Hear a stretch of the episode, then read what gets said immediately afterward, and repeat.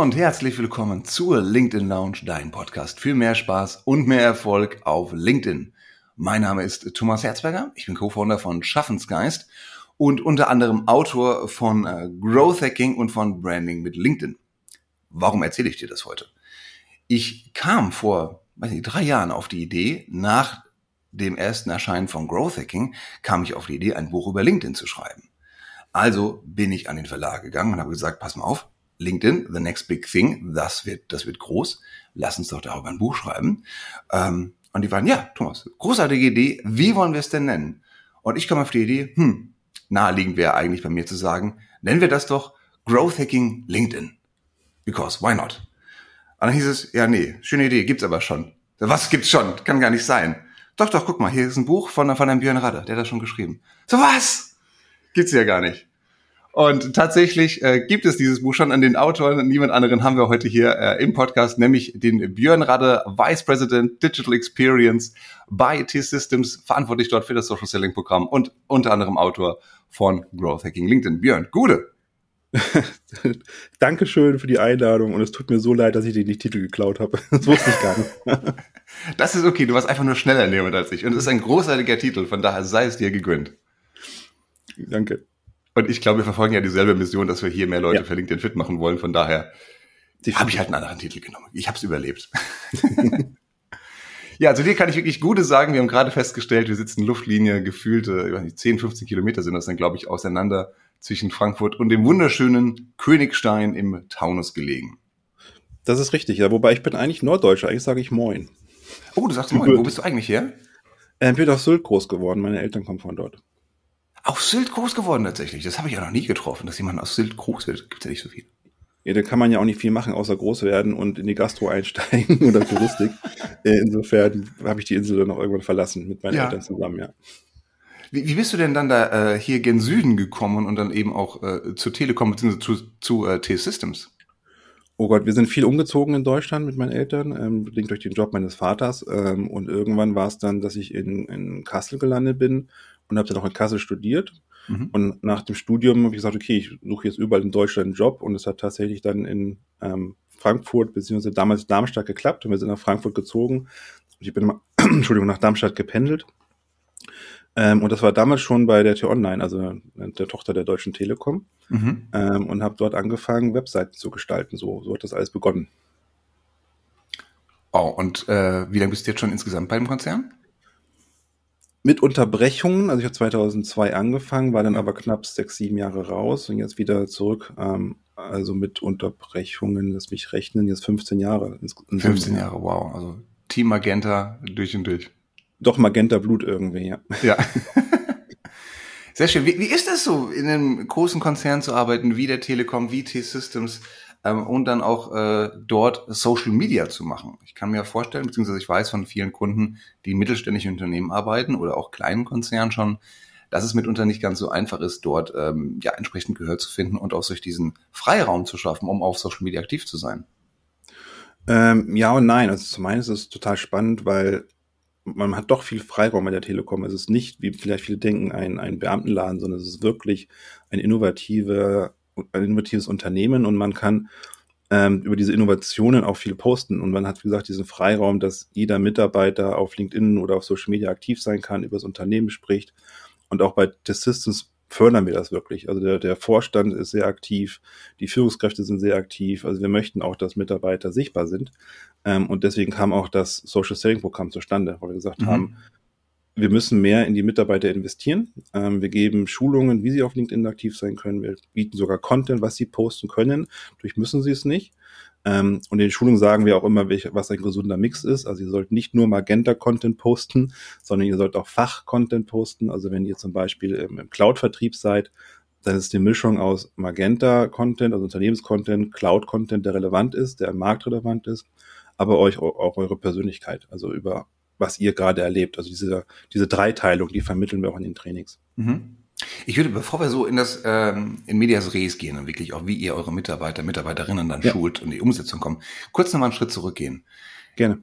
Aus Unternehmensperspektive, gab es irgendeinen Moment, irgendeine Initialzündung für das Social Selling Programm, wo ihr euch entschlossen habt zu sagen, jawohl, da müssen wir rein, wir müssen auf LinkedIn aktiv sein, weil. Gab es vielleicht irgendein Vorbild, äh, dem ihr da gefolgt seid, als ihr gestartet seid oder ähnliches? Ich kann gar nicht mehr sagen, ob sich das, es hat sich langsam entwickelt. Ähm, richtig Boost gab es natürlich während der Pandemie, weil wir dann gemerkt haben, okay, unsere Mit Vertriebsmitarbeiter können gar nicht mehr rausfahren zum Kunden. Mhm. Ähm, sie müssen stärker auf ähm, digitalen Kanälen unterwegs sein. Mhm. Und das gab nochmal einen richtigen Boost, aber es gab jetzt nicht die Initialzündung, boah, alle machen das, wir machen es jetzt auch. Es hat sich, glaube ich, nach und nach entwickelt. Einige haben es gemacht, haben es mehr gemacht, dann haben wir gesagt, okay, strukturieren wir das Ganze ein bisschen, ähm, geben Guidance. Ähm, und so kam es bis zum jetzigen Punkt, dass wir zumindest bei T-Systems knapp 400 Mitarbeiter haben, die aktiv an dem Programm teilnehmen. Wow. Und 800 sind schon durch das Programm in Summe durchgegangen. Krass. Das heißt, es war so eigentlich so eine Grassroots-Bewegung, wo schon Leute aktiv geworden sind. Und dann wurde irgendwann gesagt, wir müssen genau. das ein bisschen steuern und ein bisschen mehr auch lenken. Ja, aber nicht aus dem Sinne, wir müssen da jetzt einschreiten, sondern aus dem Sinne, hey, wir müssen helfen. Also ich, ich ja. glaube, du kannst nicht sagen, äh, das läuft falsch, wir müssen da, da ähm, eingreifen, sondern eher, hey, da sind welche aktiv, lass uns das doch nutzen. Das ist oftmals eine Falle, in der wir, glaube ich, wir Deutsche ganz gerne tappen, dass wir sagen, ja. gut, da machen Mitarbeiter was öffentlich, das müssen wir erstmal, darf der das eigentlich? Genau. Das sollten wir reglement, äh, reglementieren. War das für euch ein, ein, Problem am Anfang, die Leute irgendwie auch wieder einzufangen, weil da rechts und links Dinge gepostet worden sind, die man vielleicht nicht hätte posten sollen? Eigentlich nicht, weil ähm, wir diese Freiheiten geben und ich glaube, dass jeder Mitarbeiter weiß, was er vielleicht posten soll und was nicht posten soll. Ich sage in den Trainings immer, denk ein bisschen nach, ähm, mag es dein jetziger CEO wirklich, was du da postest? Und darum geht es nicht darum, muss ich ihm gefallen, sondern poste ich vielleicht Firmengeheimnisse, mhm. ähm, die ich nicht posten sollte. Mag es dein zukünftiger CEO, also dort, wo du bei hingehen möchtest, vielleicht, wenn du irgendwann mal, was ich mir nicht vorstellen kann, aber jemand die Telekom verlässt. Ja, unvorstellbar, aber ja, aber möglich. Unvorstellbar. Insofern, aber mag der zukünftige CEO das denn wirklich und findet deine Mutter das toll? So, wenn diese drei Dinge ein bisschen im Hinterkopf Was deine Mutter? Deine Mutter, genau, weil ja, ich finde toll, was du da postest. Ähm, dann ist es so ein, so ein so eine leichte Guidance, die man geben kann, ja. Also das, mhm. das halten eigentlich auch alle ein und ich hatte jetzt in den Jahren, seitdem ich das wirklich betreue, eigentlich noch kein Fall, wo ich sage, oh Gott, totale Katastrophe. Es ging mal, glaube ich, ein Dokument, was nur für intern bestimmt war, aber auf einmal extern zu sehen. Das war dann doof, aber ansonsten habe ich noch nie was gesehen. Das heißt, wenn man äh, sich mit diesen drei Fragen vorher beschäftigt, so als interne Checkliste ähm, und gesunden Menschenverstand anschaltet, dann ist man eigentlich auf einem guten Weg. Ja, definitiv. Ja, liebe Hörerinnen, liebe Hörer, nehmt euch das gerne mit, weil ähm, diese ganzen Befürchtungen, die viele von uns haben, wenn es um das Thema Sichtbarkeit von Mitarbeitern geht, die sind halt dann doch eher äh, von Angst getrieben, ähm, was die Mitarbeiter denn posten könnten, was, was Schlimmes, vermeintlich Schlimmes man posten könnte. In der Regel äh, ist dem Gott sei Dank nicht so. Ähm, wenn du hast jetzt gesagt, 800 Mitarbeiter habt ihr schon durchgeschleust durch das Programm, mhm. ähm, 400 habt ihr aktuell drin. Ist das äh, für euch jetzt auf der anderen Seite ein Problem mal gewesen, auch Leute zu motivieren, dort zu starten? Muss immer so gucken, was kann ich, wie muss ich motivieren, was kann ich reglementieren, um, um da eine gesunde Mischung zu finden? Oder kommt jetzt wirklich nach den ersten Kohorten einfach zu euch gerannt? Äh, nein, es ist, du musst immer noch motivieren, du musst viel drüber reden, du musst im Konzern aktiv sein. Ähm, es ist aber wirklich so, dass die Nachfrage zugenommen hat. Also ich kriege sehr viele Einladungen, auch im Gesamtkonzern. Ich bin für T-Systems verantwortlich, aber der Gesamtkonzern kommt auf uns zu inzwischen und sagt, könntet ihr nicht mal hier Schulung geben und dort Schulung geben. Also da, da tut sich einiges, ähm, die Nachfrage steigt, aber da ich ja primär Marketier bin, weiß ich, du musst immer Marketing machen, ansonsten mhm. kommt auch nichts. Insofern freue ich mich auch, dass ich jedes Mal, wenn, ich, wenn wir Erfolge haben im Team, das dann auch aufs LinkedIn posten kann. Ähm, und dadurch entstehen wieder neue Nachfragen im Unternehmen. Meine, meine ehemalige Chefin meinte mal, ich habe die Fähigkeit, extern zu kommunizieren und intern was zu bewegen. Ähm, und das funktioniert wirklich sehr gut. Cool. Das natürlich dann, deswegen machen wir gerne Marketing tatsächlich, wenn ja. es genau diesen Effekt hat und wir so kleine Leuchttürme schaffen können, seien es jetzt eben ähm, Beiträge von Mitarbeitern oder Projekte oder Kommunikation über tolle Produkte. Das natürlich auch. Ja, korrekt. Björn, was macht dir da am meisten Spaß an deinem Job? Gerade mit dieser internen, externen Funktion. Ist es, ist es so das, dass du auf beiden Seiten wirken kannst? Ja, mir bringt Spaß, also vielleicht ein bisschen Historie. Ich ähm, habe 1999 mein erstes Buch auf Amazon gekauft und das war quasi der erste Kontakt zu E-Commerce und das fand ich so faszinierend, dass ich gesagt habe, in dem Job möchte ich mal arbeiten. Ich möchte Digital Marketing machen, ich war immer schon kreativ, ich möchte E-Commerce machen und letztendlich kommt ja jedes Jahr eine neue Technologie, die das digitale Marketing beeinflusst und dieses ständige sich auf neue Dinge einstellen, Innovation zu nutzen, um digitales Marketing zu optimieren, das ist das, was mich total motiviert und wofür ich brenne. Und durch Social Media kamen jetzt zwei Komponenten zusammen. Es war einmal Marketing, digitales Marketing und eigene Kreativität. Und das ist, was mich antreibt und total Spaß bringt. Also ich sitze dann wirklich ähm, in meiner Freizeit und kreiere meinen Content und poste mhm. den, ähm, weil ich einfach intrinsisch motiviert bin, das zu tun. Das ist das. Das ist für viele noch unvorstellbar zu sagen, boah, ich, wer setzt sich denn noch nach Feierabend am Wochenende hin und schreibt was über LinkedIn? Das ist, wenn überhaupt, ist das ja auch wirklich Arbeitszeit. Ja, genau, den, den Mindset versuche ich auch zu vermitteln, zu sagen, hey, wenn ihr, also ihr müsst sichtbar werden, ähm, warum müsst ihr sichtbar werden, erkläre ich dann in den Trainings. Und wie würde ich sichtbar, indem ich selber auch Content produziere? Und anstatt mir dann abends Netflix reinzupfeifen, setze ich doch hin eine halbe Stunde oder eine Viertelstunde und überlege dir, was du gerne posten möchtest. Bei mir so, ich mache es am Wochenende. Ähm, ich habe am mhm. Sonntag meistens so zwei Stunden für mich, wo ich überlege, das ist der Content, den ich die Woche ausspielen möchte. Ähm, wenn ich weiß, ich gehe auf eine Veranstaltung, dann plane ich den Tag danach quasi als Slot, als freien Slot für den, den Nachbericht der Veranstaltung, so wie gestern Abend war ich auf einer Veranstaltung, habe es heute Morgen gepostet. Ähm, das ist dann eher Content, den ich natürlich spontan kreiere, aber der restliche mhm. Content wird am Wochenende kreiert und vorbereitet, mhm. weil in der Woche mit einem Vollzeitjob ist es dann auch schwer, sich dann eine Stunde hinzusetzen und Content zu kreieren. Das gebe ich mhm. ja auch zu. Ähm, du hast gerade schon gesagt, äh, ihr stellt aber auch Content für eure Social Seller zur Verfügung. Mhm. Wie, wie sind da die Prozesse? Wie macht ihr das? Welche Art von Content ist das, den ihr dort vorgebt? wir, wir haben eine Agentur aus den, ähm, die sitzt in den USA, aber auch mit deutschsprachigen ähm, Ansprechpartnern und die kuratieren den Content für uns. Also die sagen, wir brauchen Content für die Bereiche Cloud, ähm, Digital, was bewegt sich da neu, also Digital Solutions, ähm, für Security und die Agentur geht dann auf die Suche und sucht die richtigen Content Pieces und Artikel zusammen, kreiert ähm, die Post und stellt die Post zur Verfügung. Mhm. Ist natürlich dann für jeden der gleiche Post. Deswegen sagen wir in den Trainings auch, bitte, wenn ihr diese Post nehmt, personalisiert sie, gibt da ein bisschen persönlichen Touch rein, ansonsten werdet ihr nicht viel Reichweite bekommen und nicht viel Engagement. Mhm. Machen viele, einige sagen auch einfach, komm, ich mache den Autopiloten an und poste das Ganze einfach raus. Auf LinkedIn sieht man da natürlich dann weniger Erfolg, auf ähm, Twitter funktioniert das ganz gut, weil auf Twitter kann man ja irgendwie am Tag 100 Tweets raushauen ähm, und kriegt trotzdem noch ein bisschen Reichweite dafür. Also es kommt auf den Kanal auch an, aber das, das machen wir. Also wir haben kuratierten Content, ähm, der zur Industrie passt und dann spielen wir natürlich auch Content von T-Systems ein, wenn wir eine Pressemitteilung haben, wenn ein Event mhm. stattfindet, dass dann mhm. letztendlich alle Social Seller diesen, dieses Event promoten. Das funktioniert ganz gut. Wie stellt ihr das, den Content dann zur Verfügung? Läuft das direkt über die LinkedIn-Page, über den Tab nee. Unternehmen oder im Intranet oder ähnliches? Nee, wir haben ähm, ein, ein Tool, ähm, auch von der Agentur, das zur Verfügung gestellt wird, wo sich jeder Social Seller dann einloggen kann. Deswegen weiß ich mhm. auch, wie viele aktiv sind, weil ich nicht weiß, wie viele sich einloggen. Ähm, und dort steht, das, steht der Content zur Verfügung. Und dann können Sie den Content nehmen, adaptieren, umschreiben oder sagen, ich nehme den so und poste den raus. Mhm.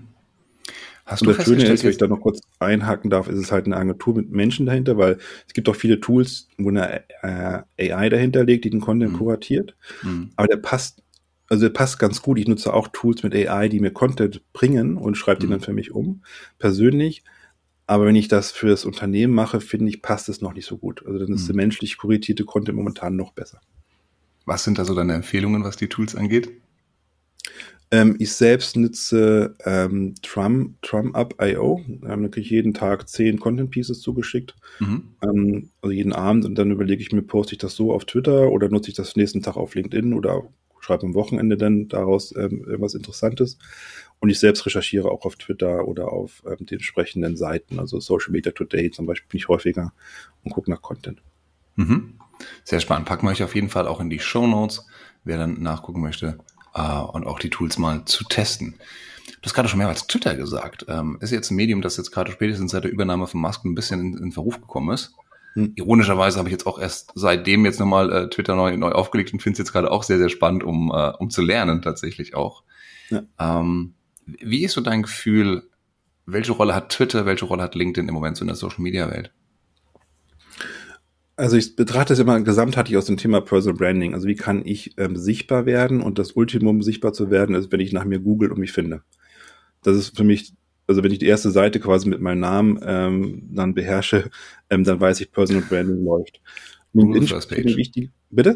Rule the first page, wie man genau, rule the first sagt. Page.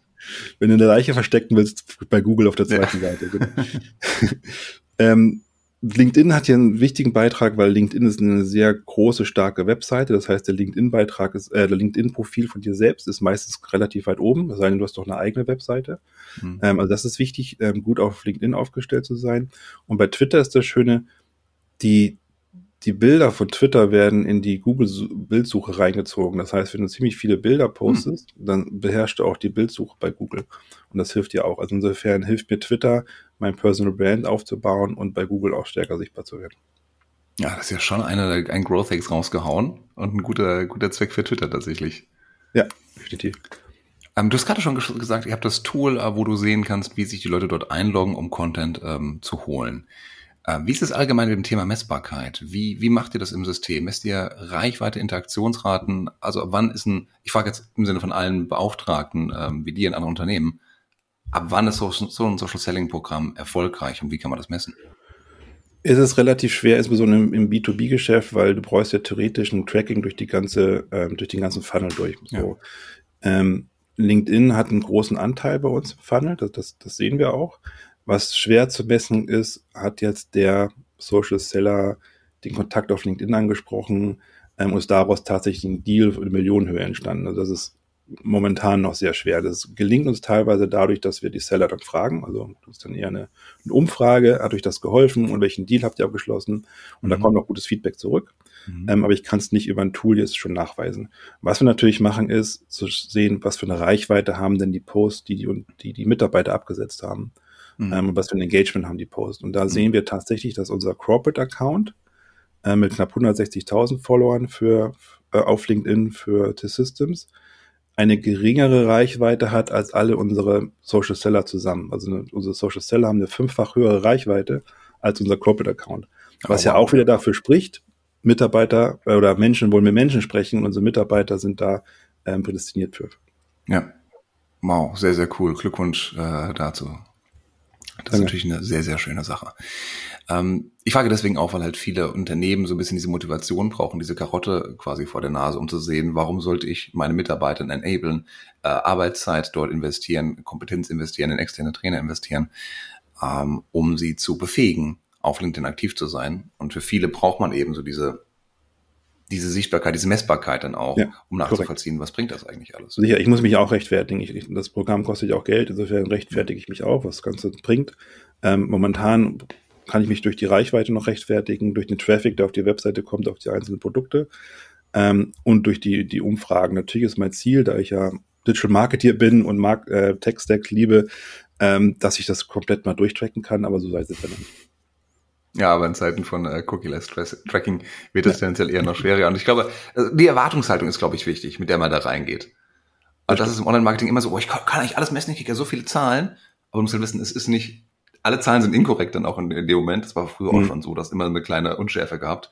Und jetzt fallen natürlich immer noch ein bisschen äh, auch mehr Touchpoints nochmal runter. Und man braucht ein bisschen Vertrauen, glaube ich, dass dann in der Summe dann doch eben viel passiert. Ja, korrekt.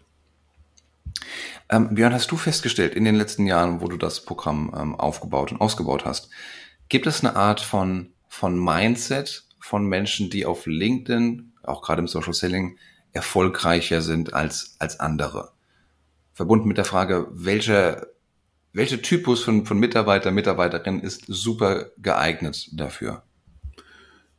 Typus ist schwer, aber Mindset wird es treffen. Also ich glaube, ein Mindset, ähm, dass du nicht sofort transaktionell denkst. Also ähm, du kannst dich auf LinkedIn anfangen und nach hoffen, nach zwei Monaten generierst du Business ähm, oder hast du die ersten Leads. Das wird nicht funktionieren. Ich vergleiche es mal ein bisschen so mit einem Fitnessstudio. Wenn du ins Fitnessstudio gehst, was ich einmal im Monat und nach drei Monaten sagst du, dieses Fitnessstudio-Ding ist ja totaler Mist, das funktioniert nicht, dann hast du was falsch gemacht. Und so ist bei LinkedIn ja auch. Ja. Wenn, wenn du zweimal die Woche ins Fitnessstudio gehst und das ein Jahr lang durchziehst, dann wirst du sehen, hey, ich habe Muskeln aufgebaut, ich habe Fett verbrannt. Mhm. Das ist mein Vergleich auch mit LinkedIn. Wenn du zweimal die Woche postest, Kommentare abgibst ähm, und einfach aktiv bist und das ein Jahr durchziehst, dann wirst du die ersten Erfolge auch sehen. Also das, mhm. der Mindset muss sein, du musst konsistent sein und du darfst nicht zu transaktionell denken. Mhm. Ja, sehr schön zusammengefasst. Würde ich absolut unterschreiben. Was, was antwortest du auf die Frage, wie viel Zeit sollte ich investieren auf LinkedIn? Auch hier, äh, und ich klage ich die Frage äh, häufig in den Trainings, ähm, ich sage es wissen wie Zähne putzen. Du bist ja auch morgens auch eine Viertelstunde im Bad, du machst dich frisch und putzt die Zähne. So ähnlich soll es auf LinkedIn auch sein. Du solltest vielleicht morgens eine Viertelstunde investieren, ähm, Kommentare abgeben, posten, ähm, und dann vielleicht mittags, eine Mittagspause nochmal reingucken und dann abends nochmal. Mhm. Also wenn du wie dreimal am Tag Zähne putzen, dreimal am Tag kurz auf LinkedIn bist, dann ist das schon eine gute Investition und dann ist Mhm. das, ähm, glaube ich, auch Zeit, die, die managebar ist und so ähnlich mache ich es ja auch. Nur, dass ich bei mir noch dazu kommt, dass ich am Wochenende dann dort sitze und meinen Content vorplane und kreiere und deswegen der Content wahrscheinlich ein bisschen umfangreicher ist als bei anderen. Aber diese dreimal 15 Minuten am Tag, das ist vollkommen ausreichend. Ja. Also sehr, sehr schönes Bild, finde ich, sehr schöner Vergleich. äh, nicht nur die äh, Mund- und Körperhygiene, sondern auch die digitale Hygiene beachten. Richtig, ja genau, das trifft's gut. Ja. So, kommen wir kurz zu dir, das gerade schon gesagt. Ähm, du hast auch so deine Routine entwickelt äh, mit dem Tool. Du postest, äh, bereitest deine Posts am Wochenende vor. Ähm, du hast ja auch eine sehr große internationale Audience, auch mit deinem Arbeitgeber natürlich verbunden Mhm. und postest immer wieder mal auf Deutsch ähm, und dann abst und abwechselnd auf Englisch. Wie ist da so deine, deine Leitlinie? In welcher Nee. Sprache? Also ich poste nur auf Englisch, ausschließlich auf Englisch. Ich kommentiere aber auf Deutsch Mhm. ähm, und Englisch und Französisch. Auch teilweise, wenn ich einen französischen Post sehe, versuche ich auch auf Französisch drunter zu posten, äh, zu kommentieren. Aber meine Posts sind ausschließlich auf Englisch, weil ich einfach diese, diese breite Audience erreichen möchte. Also Ich habe auch Kollegen und Mitarbeiter in Indien, ich habe ähm, ein großes Netzwerk in den USA, einfach weil ich als ich mal nicht bei der Telekom war, für einen amerikanischen Konzern gearbeitet habe Mhm. und habe da halt auch ein Netzwerk. Ähm, und klar, mein Netzwerk in Deutschland. Insofern habe ich drei Zonen abzudecken und deswegen sage ich, ich poste das Ganze auf Englisch. Und das Mhm. Schöne ist ja, dass die meisten auch Englisch verstehen. Ähm, insofern reagieren dann auch viele drauf. Und ich habe nichts dagegen, wenn ich auf Englisch poste und jemand sagt, hey Björn, sprich doch Deutsch, ich kommentiere auf Deutsch drunter, dann soll er oder sie das auch gerne machen. Das ist, ja- ist super. Aber mein, meine Reichweite ist höher für mich, wenn ich auf Englisch poste. Wobei ich natürlich manchmal überlege, hm, wie reagiert denn der Algorithmus? Spielte das eher primär in Deutschland aus? Und wäre es besser, wenn ich auf Deutsch posten würde, würde ich dann auch mehr Engagement bekommen und mehr Follower? Die Frage stelle ich mir natürlich schon, aber ich habe irgendwann für mich entschieden, nee, ich mache es nicht. Ich möchte keinen ausschließen, deswegen poste ich auf Englisch. Das ist natürlich auch ein schöner Leitsatz, äh, der aufgrund der Inklusion postest du auf Englisch, das verstehen Ja. tendenziell auch die Deutschen und natürlich die Richtig. in anderen Deswegen werde ich auch niemals ähm, LinkedIn Top Voice werden, weil ich glaube, wenn ich das richtig beobachte in Deutschland, posten alle auf Deutsch, wenn die Top Voice ist, vielleicht mal ganz wenig auf Englisch. Stimmt, guter Punkt. Ähm, aber da ich ausschließlich auf Englisch poste, wird das wahrscheinlich nie klappen. Ja. Vielleicht liegt es an meinem Content, kann natürlich auch sein. Wäre das, wär das ein Ziel für dich, äh, Top Voice zu sein? Es wäre ja und nein. Also zum einen natürlich ist es ist es immer gut, wenn du Feedback bekommst, das Feedback ist positiv, dass du weitermachst. Und so ein Top Voice oder auch den, den, so einen kleinen blauen Influencer-Button wäre natürlich eine Bestätigung dessen, dass was du machst, es wird auch angenommen, wird akzeptiert. Auf der anderen Seite sollen es ja die richtigen Leute lesen. Oder? Und wenn LinkedIn meint, dein Content ist jetzt nicht relevant für, für uns als Top Voice, aber meine Audience findet den, den Content relevant, dann ist mir das lieber. Also insofern, und deswegen bleibe ich auch beim Englischen. Also sonst würde ich ja sagen, okay, um Top Voice zu werden, muss ich Deutsch posten, dann mache ich das jetzt. Aber mir ist die Audience wichtiger und die Reichweite dafür, deswegen bleibe ich auch auf Englisch. Ja, ja. Was denn sonst, du hast gerade schon gesagt, du willst deine Audience erreichen. Ähm, hast du deine, deine Ziele auf LinkedIn für dich selber irgendwie auch vorher definiert in Form einer, einer Zahl? Ich, also wäre schlimm, wenn ich es nicht tun würde, weil ich in jedem meinen Training sage, ihr müsst eure Ziele definieren, ihr müsst euer, euer North Star kennen, also wo wollt ihr hin und wofür wollt ihr stehen. Das, das müsst ihr vorher definieren, bevor ihr euer Profil optimiert, bevor ihr denkt, über nachdenkt, was wollt ihr eigentlich posten. Mhm. Das ist wichtig. Und für mich ist mein North Star, ich möchte wahrgenommen werden für digitales Marketing. Wenn, wenn Mhm. du sagst, oder wenn dich jemand fragt, hey, Thomas, kennst du jemanden, der Digital Marketing kann und da ein bisschen innovativ denkt, dann musst du sofort sagen, ja klar, Björn. Äh, wenn nicht am Mhm. Björn. So, das ist, das ist mein North Star. Da, da möchte ich hin, dafür bekannt zu werden.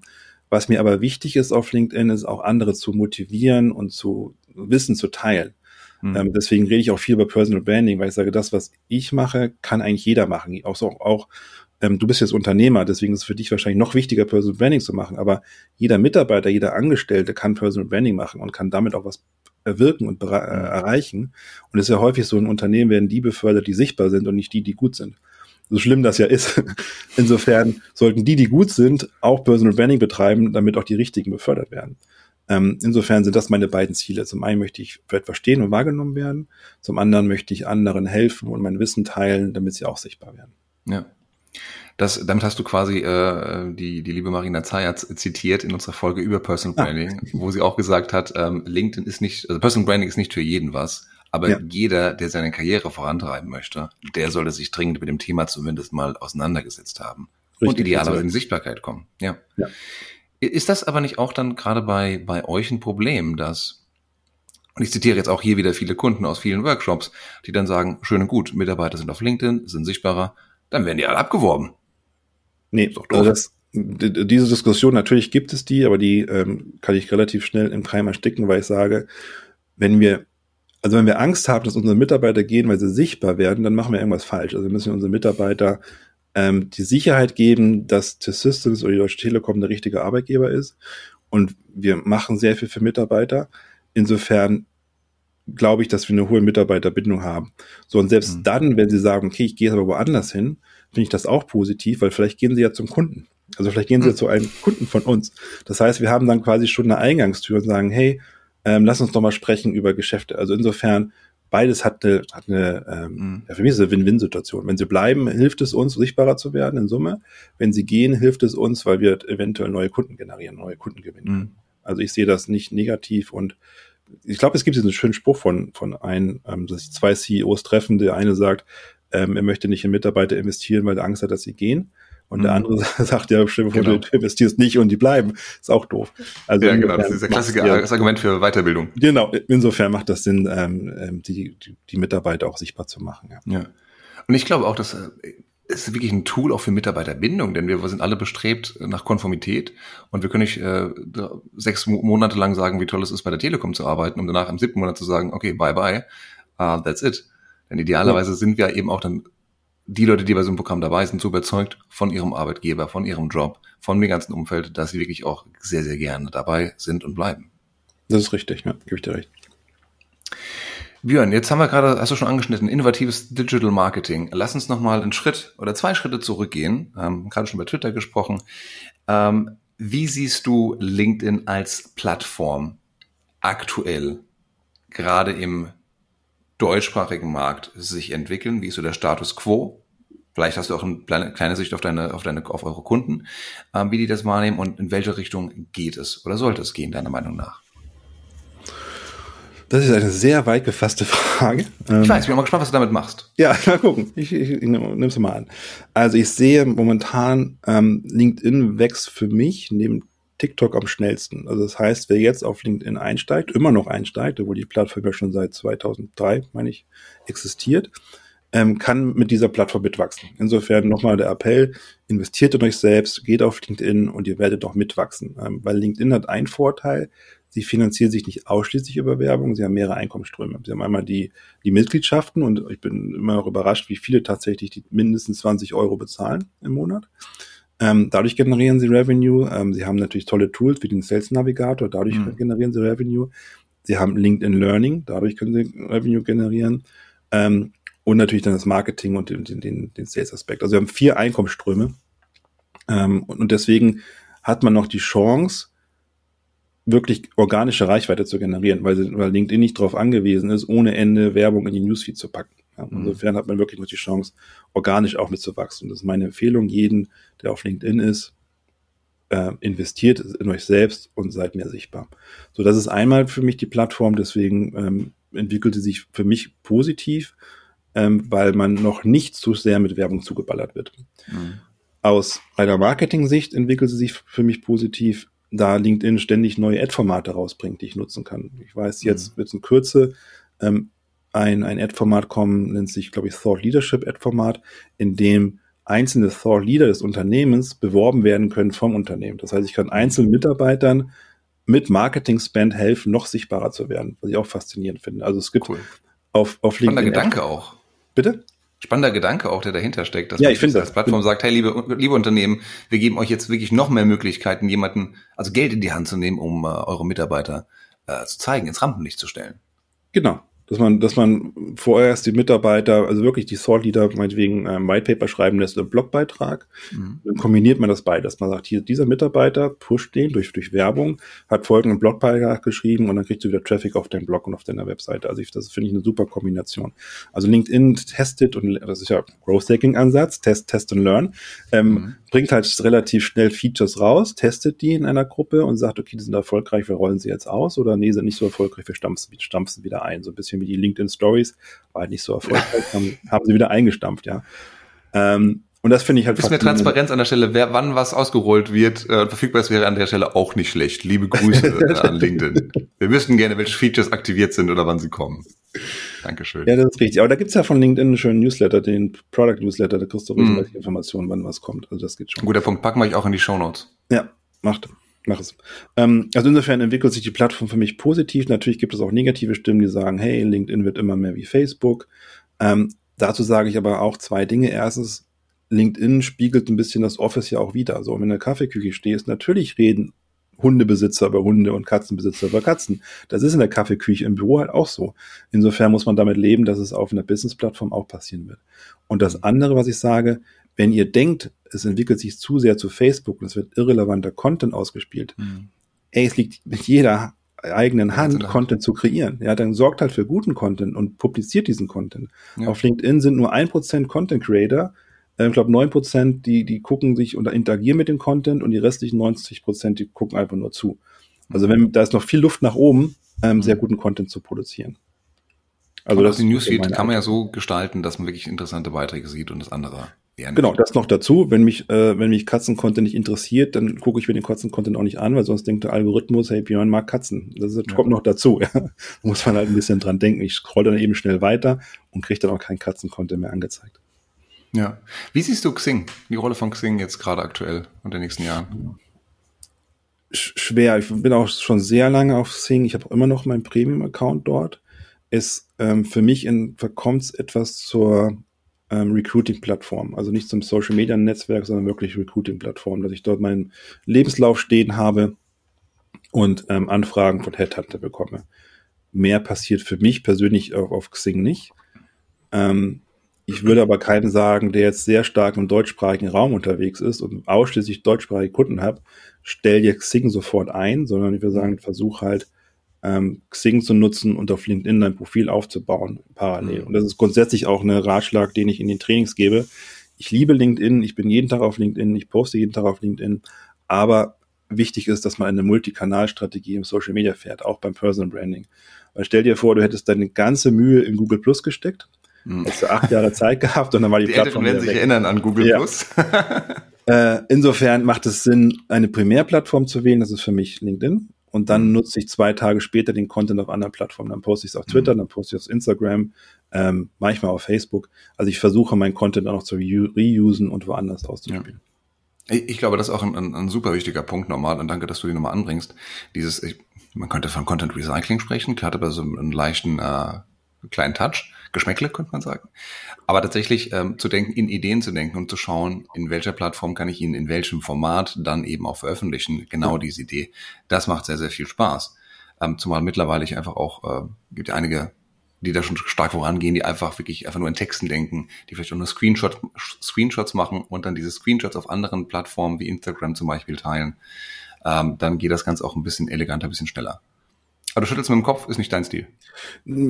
Es- Ich mache keinen Screenshot von meinem Content, weil wenn, nutze ich schon den Content und versuche den umzuschreiben oder passe es der Plattform an. Also das, das versuche ich schon.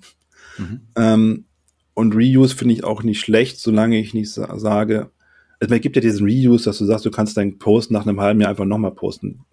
Finde ich bedingt gut. Ähm, das Thema ist, glaube ich, immer noch relevant, wenn du es vor einem halben Jahr gepostet hast. Aber ich würde dann schon gucken, dass ich den Text ein bisschen umschreibe, vielleicht das Bild Ja, ändere und so Fall. den Content reuse. Ja. Also ich würde nicht eins zu eins aus der Tonne holen und wieder posten. Ja. Ich habe neulich einen schönen Ansatz gelesen, ich glaube bei Justin Welch war das, dass er sagt, ähm, nimm dir eine Idee, nimm dir ein Thema und schreib ähm, dieses Thema, schreib dazu fünf Content Pieces. Einmal als Story, einmal vielleicht als Listicle, einmal als, ähm, äh, was war's noch?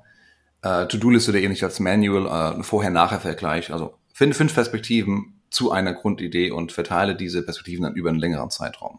Genau, das mache ich inzwischen auch. Also tatsächlich, ich schreibe erst einen Post, dann mache ich aus dem Post einen Artikel, aus dem Artikel ein Video Mhm. ähm, und weise, verweise auf den, aus dem Video wieder auf den Artikel. Also solche, solche Hm.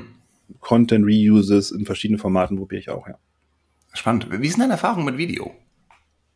Es schwankt. Also manchmal denke ich, das Video wird überhaupt nicht angesehen und dann wird ein Video wieder gepusht. Er hat diese Woche ein Video gepostet, ohne eigentlich viel Inhalt. Ich war einfach, ich war bei der Deutschen Telekom im Customer Experience Center und habe ein paar Aufnahmen gemacht mit dem Handy und habe das mhm. danach durch eine App geschickt und, und, Musik drunter gelegt. Das hat nicht mal eine Minute gedauert und habe das gepostet. Mhm. Und es wurde sehr gut angenommen. Es hatte richtig, richtig gute Reichweite, gutes Engagement bekommen. Also da hat das Video wieder gut funktioniert. Ähm, ich glaube, dass das schwach also ohne Text, also du hast nicht in die Kamera gesprochen, sondern nur Nein, so. Nein, gar nichts. Gar nichts. Das, das, war nur ein Video von ganz kurz mit mir. Den Rest war Aufnahme aus, den, aus dem ja. Center und Musik drunter. Und das mhm. wurde komischerweise angenommen. Ähm, Wie lange ging das? 30 Sekunden. Okay. Aber ursprünglich hatte ich es auch für, für Instagram ähm, zusammengeschnitten, habe dann aber gemerkt, Mist, ich habe es ja in, in ähm, 16 zu 9 aufgenommen nicht 9 zu 16, also packe ich es auf LinkedIn. Das auch noch, das, das böse Querformat. Ja, ja, das hat aber auch funktioniert, komischerweise. Also das hat, das, also Videos funktionieren, ja, also funktionieren sowohl als Art Teaser, weil das Video war ein Teaser, mhm. Als auch ähm, als Ratgeber. Wie gesagt, das, nächste Video, was ich posten werde, ist dann zum Thema ähm, meine Five Principles, wie ich quasi mit Rückschlägen umgehe oder mhm. wie ich weitermache. So, das wird auch angenommen. Das wird dann auch sich angeschaut ähm, in der Regel. Ähm, schauen wir mal, was da drauf kommt. Aber in der Regel ähm, funktionieren diese Videos auch, ja. Ja. Das ist ganz spannend tatsächlich. Also geht mir eh nicht, auch wenn ich mal Videos mache, mache ich super selten, aber dann ist es auch mal sehr, sehr schwankend. Und dann ärgere ich mich meistens doch, dass der Aufwand doch ein bisschen größer war, äh, als es, wenn ich jetzt in einem PDF-Slider-Dokument gewesen wäre. Ja. ja, das stimmt. Aber Zumal ich habe. Mit der Praxis natürlich auch da ich auf Englisch poste, setze ich immer noch dann die Subtitles drunter. Mhm. Und auch hier ähm, die Subtitles, die angeboten von LinkedIn, also die, die automatischen, kannst du inzwischen, wenn du ein mhm. Video hochlädst, sagen, okay, bitte ähm, binde mir automatisch Subtitles ein. Da ist die AI super gut, aber ich glaube nicht für nicht Native Speakers. Also wenn ich Dinge nicht richtig ausspreche, wird das halt nicht erkannt. ähm, insofern nutze ich dann ein eigenes Tool und ähm, kreiere die Subtitles selbst. Alles klar. Da siehst du noch an. Wunderbar praktischer Tipps, ein kleiner Growth Hack am Ende rausgehauen. Björn, vielen, vielen Dank. Gibt es abschließende Frage noch etwas, äh, dass du anderen Menschen mitgeben möchtest, die in einer ähnlichen oder die gerne da wären, wo du jetzt wärst? Nicht tatsächlich bei T-Systems, aber innerhalb eines Unternehmens, die jetzt eben ein erfolgreiches Social Selling Programm aufbauen wollen. Gibt es noch einen guten Tipp, einen Ratschlag oder ein Fettnäpfchen, das man auf jeden Fall umschiffen musste? Was ich immer mitgebe, und das passt ja auch zu uns beiden, ähm, das Thema Growth Hacking, probiert's einfach aus, macht kleine Piloten, ähm, probiert's aus, nimmt euch die Daten, nimmt euch das Learning, optimiert, ähm, einfach klein anfangen und dann das Ganze auszurollen. Ich glaube, das ist, das ist ein Tipp, den man nicht nur für Social Selling, glaube ich, für alles auch nutzen kann. Da ich auch für Innovation verantwortlich bin bei uns, ähm, machen wir es ja genauso. Wir haben kleine, kleine Dinge und überlegen uns dann, was kann man damit machen, machen wir aus dem Piloten. Manchmal funktioniert es, manchmal nicht, dann stampft es wieder mhm. ein. Also Test and Learn, das ist das, was ich mitgebe. Tesla and Repeat. Sehr schön. Ich ja. sehe schon, wir machen nochmal eine Folge über Growth Hacking. Können wir gerne machen. Super, Björn, vielen, vielen Dank für deine Zeit. Habe es sehr genossen. Toll, dich jetzt zumindest mal äh, virtuell gesehen zu haben. Und ich bin mir sicher, irgendwann schaffen wir es auch, dass wir uns mal persönlich äh, treffen. Kann eigentlich nicht wahr sein. Wir leben so nacheinander. Stimmt. Hat mich auch gefreut. Sehr vielen Dank. Ja, sehr gerne. Es ist so toll, dass du da warst. Liebe Hörerinnen, liebe Hörer, das war die Folge der LinkedIn Lounge. Wir haben heute gesprochen mit Björn Radde. Er ist nicht nur Autor des Buches Growth Hacking auf LinkedIn, sondern auch noch Vice President Digital Experience und damit verantwortlich für das Social Selling Programm bei T-Systems. Wir haben unter anderem darüber gesprochen, was dieses Programm ausmacht, wie man es aufbaut, wie man Menschen motiviert, dabei zu sein. Spoiler, braucht man gar nicht so viele Motivationen, einfach nur Stimmen aufbauen ähm, was so klassische Fallstricke sind, was Motivation angeht, ähm, damit die Leute erfolgreich sind, wie man es messen kann, was man messen kann und ganz, ganz wichtig, wie die richtige Erwartungshaltung sein sollte. Stichwort Fitnessstudio und Stichwort äh, Zähneputzen zum Thema Zeitaufwand. Wenn es euch gefallen hat, dann erzählt es gerne weiter. Wenn nicht, behaltet es gefälligst für euch. Wir freuen uns auf die nächste Episode. Und wenn ihr mal Themen habt, die wir sprechen sollen, wenn ihr Fragen habt, wenn wir Gäste einladen sollen, lasst uns das gerne wissen. Schickt uns eine kurze Nachricht auf LinkedIn an Marina Zayatz oder an mich, Thomas Herzberger. Wir freuen uns auf das nächste Mal. Bis dann. Ciao, ciao.